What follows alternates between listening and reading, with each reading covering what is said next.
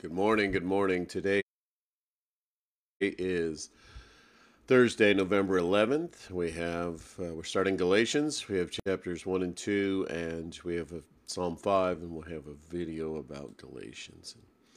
So let's uh, ask the Lord's blessing and then we'll get into this video. Heavenly Father, amazing creator of the universe and all it contains. We're so thankful for you, Lord, that you love us, that you saved us, that you want to actually hear from us, and you desire to play a huge role in our lives, Lord, and just by leading us and directing us in every way. And so, Lord, help us to be welcoming of that, embracing uh, your direction, your love in our lives, Lord, your personal touch in each and every one of us. And Lord, be with us now as we start this new book, Galatians. Lord, just give us uh, wisdom and understanding uh, as we begin to just read this letter that uh, you wrote through Paul to the church there and to, to us, of course. Fill us with your Spirit, Lord. Give us wisdom and understanding. Okay, Paul confronts the Galatian Christians for thinking they could supplement God's grace by observing certain commands in the Torah. He reminds them that salvation is a total gift of God's love and needs no completion through religious rituals. All right, let's start this. Paul's letter to the Galatians. It was written to a number of churches in the region of Galatia where Paul had traveled on one of his missionary journeys. You can read the stories in the book of Acts. He wrote this important letter from a place of deep passion and frustration. Here's the backstory.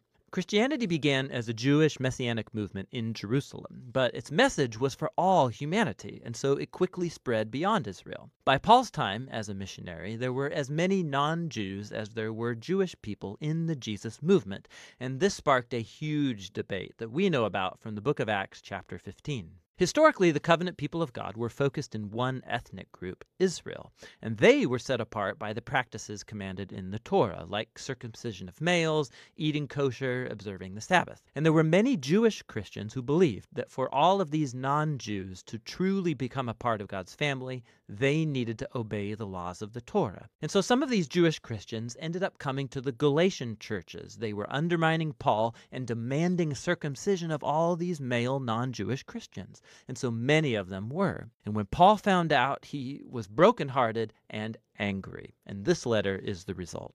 He first challenges the Galatians with his summary of the gospel message about the crucified Messiah. He then argues that this gospel is what creates the new multi ethnic family of Jesus and Abraham. And then he shows how this gospel is what truly transforms people by the presence and power of the Spirit. He opens by expressing his bewilderment that the Galatians have embraced a different gospel. It's the one promoted by these Christians who badmouth Paul and demand circumcision. So Paul first defends the authenticity of his message and authority as an apostle. He was commissioned by the risen Jesus himself to go to the non Jewish world. Remember the story from the book of Acts. Paul says it was only later that he went to Jerusalem to consult the other apostles like Peter or James. And when he told them he wasn't requiring non Jewish Christians to be circumcised or eat kosher, they were in full support. But this tension ran deeper. Peter had come to Antioch to visit and see all of these non Jewish Christians, and he was eating and mingling with them. But when some of this Jerusalem opposition group showed up in Antioch, Peter caved under their pressure. He stopped eating with these uncircumcised Christians and he was avoiding them. And so Paul confronted and accused Peter of hypocrisy, of not staying true to the gospel. For Paul, demanding these new Christians to become circumcised and Torah observant, it's wrong headed for all kinds of reasons. First of all, because it's a betrayal of the gospel. Or, in his words, people are not justified by the works of the Torah, but rather by the faith of Jesus the Messiah, and we have faith in the Messiah Jesus. To be justified, or literally to be declared righteous, it's a rich Old Testament term for Paul. It's when God declares that someone is in a right relationship with him. They're forgiven, they're given a place in God's family, and they are being transformed by God's grace. And it's Paul's conviction that no one can be justified by observing the commands of the Torah, but only by the faith of Jesus. This is a dense phrase, and it could refer to Jesus' own faithfulness in living and dying on our behalf, or it could refer to our own trust and devotion to Jesus. Either way, the point is clear. People are justified only through trusting in what God did for them through Jesus, not by what they do for themselves. At the heart of Paul's gospel is this claim that when people trust in the Messiah Jesus, what's true of him becomes true of them. His life, death, and resurrection become theirs. Or in his words, I've been crucified with the Messiah, and it's not I who come back to life, it's the Messiah living in me. And the life I now live, I live by faith in the Son of God who loved me and gave himself for me. And so the reason anyone can say that they are right with God or belong to Jesus' covenant family, it's not because they obeyed the laws of the Torah. It's only because of what Jesus did for them that they could never do for themselves. Now, this profound understanding of what Jesus accomplished, it has huge implications for who can now be included in God's covenant family and for what it means to live as a member of that family. So Paul first turns to the stories about Abraham in Genesis, how he was justified or declared righteous before God by simply having faith, by trusting in God's promise that one day all nations would find God's blessing through him and his offspring. God's purpose was always to have one large multi ethnic family of people who relate to him on the basis of faith, not on the laws of the Torah. But that raises an important question. Why did God give the laws of the Torah to Israel then? Here, Paul offers a very brief and dense explanation that he will later fill out in his letter to the Romans. He observes that the laws of the Torah were given to Israel at Mount Sinai long after God's promise to Abraham. And if you read the Torah carefully, he says, you'll see that God always intended the laws to be a temporary measure. He says the laws had both a negative and a positive role. Negatively, the laws acted like a magnifying glass on Israel's sin. They exposed how Israel shared in the sinful human condition, constantly rebelling against God's law. And so the law, which is good, ended up pronouncing Israel guilty and all humanity with them. Or, in his words, the laws imprisoned everyone under the power of sin. But the laws also had a positive role. They acted like a strict school teacher that kept Israel in line until the coming of the promised offspring of Abraham, the Messiah. And once the Messiah came, he fulfilled the purpose of the laws on Israel's behalf. Jesus was the faithful Israelite who truly loved God and neighbor. And as Israel's king, he died to take the curse and consequence of Israel's failure into himself and bring redemption. And so now, through Jesus, the offspring of Abraham, God's blessing can come to all people, regardless of their ethnicity, social status, or gender. For Paul, requiring Torah observance from non Jewish Christians, it makes no sense. It's acting as if Jesus didn't fulfill God's promise or deal with our sins. It neglects the new freedom gained for us through Jesus and the gift of the Spirit, and it limits God's promise and blessing to one ethnic family. But, Paul's opponents might argue, the laws of the Torah, they're a proven guide to living according to God's will. How will non Jewish Christians learn this? Paul responds in chapters 5 and 6 by describing how Jesus' transforming presence through the Spirit is the key. The laws of the Torah are good. They're wise, Paul says. In fact, they can all be summarized, as Jesus did, in the command to love your neighbor as yourself.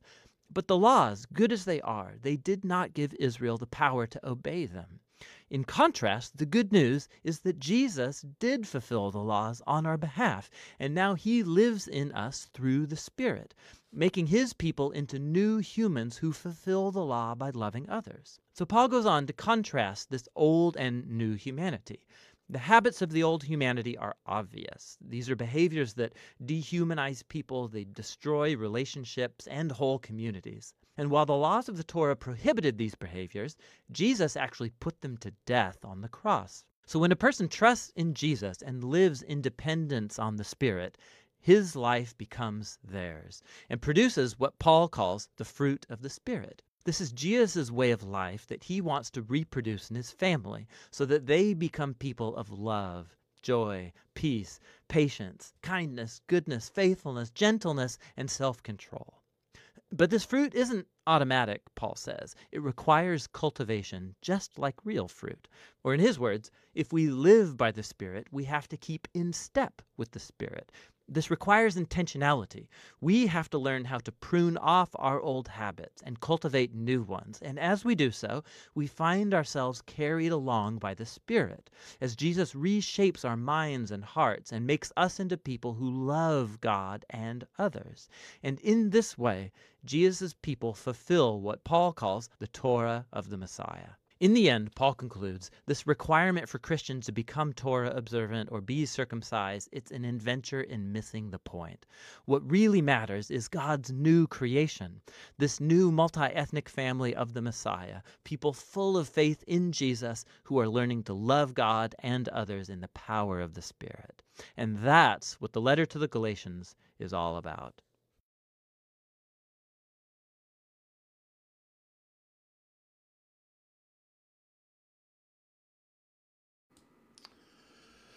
Okay. Galatians chapter 1. Excuse me, I'm sorry. Paul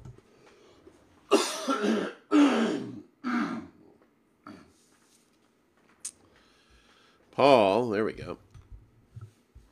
Paul, an apostle, not from men nor through man, but through Jesus Christ, the God and Father, who raised him from the dead, and all the brothers who are with me. To the church of, churches of Galatia, grace to you and peace from God our Father and the Lord Jesus Christ, who gave himself for our sins to deliver us from the present evil age, according to the will of our God and Father, to whom be the glory forever and ever. Amen. I am astonished that you are so quickly deserting him who called you in the grace of Christ and are turning to a different gospel not that there is another one, but there are some who trouble you and want to distort the gospel of Christ. But even if we, we or an angel from heaven should preach to you a gospel contrary to the one we preached to you, let him be accursed. As we have said before, so now I say again, if anyone is preaching to you a gospel contrary to the one you received, let him be accursed. For I am now seeking the for am I now seeking the approval of man or of God? Or am I trying to please man? If I were still trying to please man, I would not be a servant of Christ. For I would have you know, brothers, that the gospel that was preached by me is not man's gospel, for I did not receive it from any man, nor was I taught it, but I received it through a revelation of Jesus Christ. For you have heard of my former life in Judaism, how I, w- how I persecuted the church of God violently and tried to destroy it. And I was advancing in Jerusalem beyond many of my own age among my people. So extremely zealous was I for the traditions of my fathers. But when he who had set me apart before I was born and who called me to by his grace was pleased to reveal his Son to me in order that I might preach him among the Gentiles, I did not immediately consult with anyone, nor did I go up to Jerusalem to those who were apostles before me, but I went away into Arabia and returned again to Damascus. Then, after three years, I went up to Jerusalem to visit Cephas and remained with him fifteen days. But I saw none of the other apostles except James, the Lord's brother.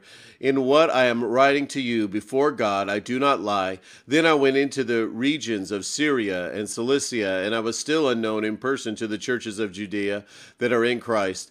They only were hearing it they only were hearing it said, He who used to perse- persecute us is now preaching the faith he once tried to destroy, and they glorified God because of me. Chapter 2.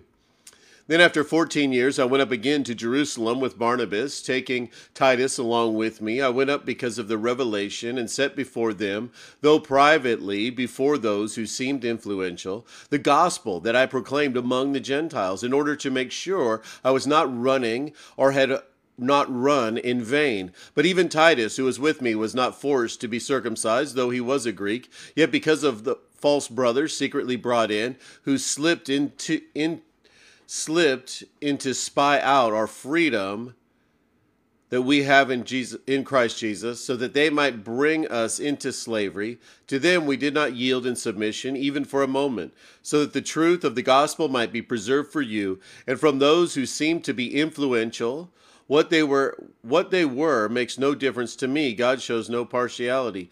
Those, I say, who seemed influential added nothing to me. On the contrary, when they saw that I had been entrusted with the gospel to the uncircumcised, just as Peter had been entrusted with the gospel to the circumcised, for he who worked through Peter for his apostolic ministry to these circumcised work also through me for mine to the Gentiles. And when James and Cephas and John, who seemed to be pillars, perceived the grace that was given to me, they gave the right hand of fellowship to Barnabas and me, that we should go into the Gentiles, and they to be circumcised. Only they asked us to remember the poor, the very thing that I was eager to do.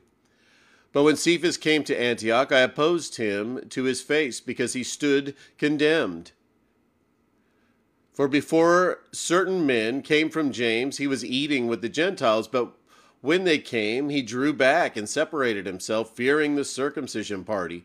And the rest of the Jews acted hypocritically along with him, so that even Barnabas was led astray by their hip- hypocrisy. But when I saw that their conduct was not in step with the truth of, truth of the gospel, I said to Cephas before them all, If you Though a Jew, live like a Gentile and not like a Jew. How can you force the Gentiles to live like Jews? We ourselves are Jews by birth and not Gentile sinners, yet we know that a person is not justified by works of the law, but through faith in Jesus Christ. So we also have believed in Christ Jesus in order to be justified by faith in Christ and not by works of the law, because by works of the law no one will be justified. But if, in our endeavor to be justified in Christ, we too were found to be sinners. Is Christ then a servant of sin? Certainly not. For if I rebuild what I tore down, I prove myself to be a transgressor. For though the law, for through the law I died to the law, so that I might live to God. I have been crucified with Christ. It is no longer I who live, but Christ who lives in me. And the life I now live in the flesh, I live by faith in the Son of God, who loved me and gave himself for me. I do not nullify the grace of God, for it, if righteousness were through the law, then Christ died for no purpose. Wow, let's uh, read Psalm 5 now. It's titled, Lead Me into Your Righteousness. It's to the choir master for the flutes. It's a psalm of David. Give ear to my words, O Lord. Consider my groanings. Give attention to the sound of my cry, my King and my God. For to you do I pray. O Lord, in the morning you hear my voice. In the morning I prepare a sacrifice for you and watch. For you are not a God who delights in wickedness. Evil may not dwell with you. The boastful shall not stand before your eyes. You hate all evildoers. You destroy those who speak lies. The Lord abhors the bloodthirsty and deceitful man. But I, through the abundance of your steadfast love, will enter your house. I will bow down toward your holy temple in the fear of you. Lead me, O Lord, in your righteousness. Because of my enemies, make your way straight before me. For there is no truth in their mouth. Their innermost self is destruction. Their throat is an open grave. They flatter with their tongue. Make them bear their guilt, O God. Let them fall by their own counsels. Because of the abundance of their transgressions, cast them out, for they have rebelled against you. But let all who take refuge in you rejoice.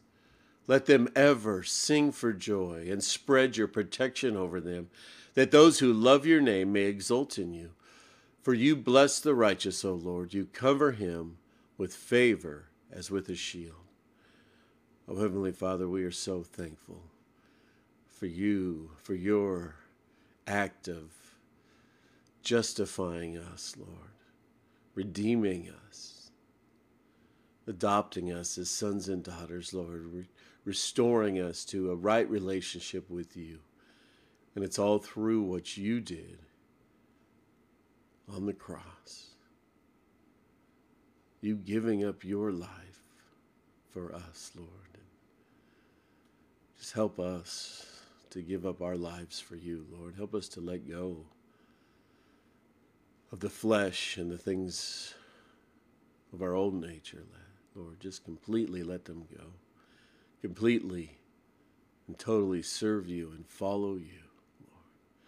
Help us to love one another and to do things in their best interest, Lord.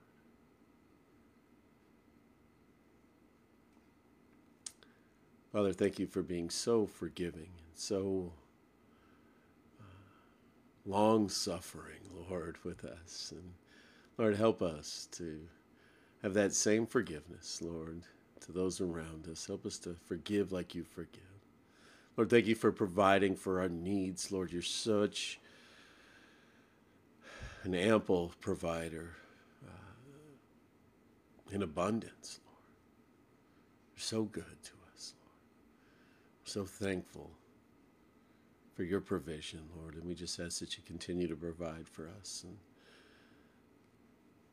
Lord, we ask that you would work in and through us, your will, Lord.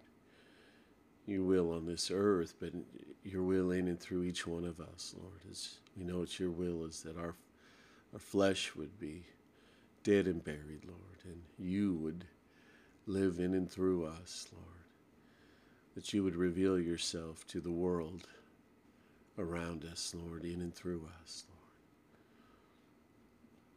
Lord. so, Lord, we just ask that you would accomplish that will. Help us to be, submit to that, Lord. Submit to your authority, to your lead in our lives, Lord. Every aspect of it, Lord. Everything we say out of our mouths, every thought, Lord. Every, Lord, help us to be more and more and more like you. Lord, forgive those uh, that don't know, Lord, that haven't seen you, that don't know you, Lord. They don't know what they do. We don't know what we what we're doing, Lord. We have we don't we don't know how big you are and how amazing you are and that difference and how much respect you deserve and uh, we, as your children, don't know it, Lord, to the degree we we will one day, I guess, Lord. But the lost don't know it at all. They don't know you at all. And so, Lord, reveal yourself to them. Lord, those that are suffering, Mark and Trish, I think about, and we just ask that you would heal. Uh, Lord, uh, I don't know how Mark's legs are doing, but I know he was had wounds going there on his legs. Just Trish, uh, just we just ask that you lift. We just lift that couple up to you, Lord. We ask your will to be done. We ask that your Spirit would intercede. Uh, Lord, uh, Pam, we just ask for healing of her wounds, Lord, that it would heal up quickly, and uh, Lord, that the pain would be less and less and less each and every day Lord. And uh, we just ask that you give uh, Lynn and Monica and the family just direction and insight on how to proceed, Lord, and where to go. And same with Mark and Trish, Lord. Just can be such difficult decisions, Lord, as our health of our loved ones decline and uh, and how much uh, we can be caretakers and do, where the professionals need to step in, Lord. And it's just a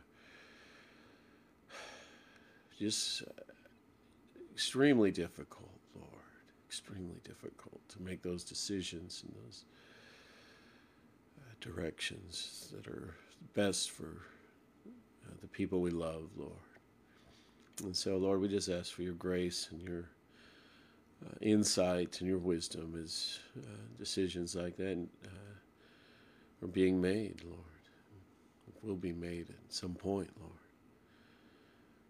Lord, be with uh, just those that are with COVID and uh, sick, and uh, we just ask for healing. Clay's got a sinus infection. Lord, we just ask that you heal him up quickly, and uh, Lord, just with different ailments and the COVID ail, uh, virus and other things, Lord, we just ask that you would just uh, just re- give our bodies good resistance to uh, these diseases and uh, just help us to remain healthy. And if we uh, catch anything, Lord, just help our bodies to just work through them uh, as you design them to do, Lord. Be with us today and just help us to glorify you, Father. In Jesus' name we pray. Amen. Have a great day, guys.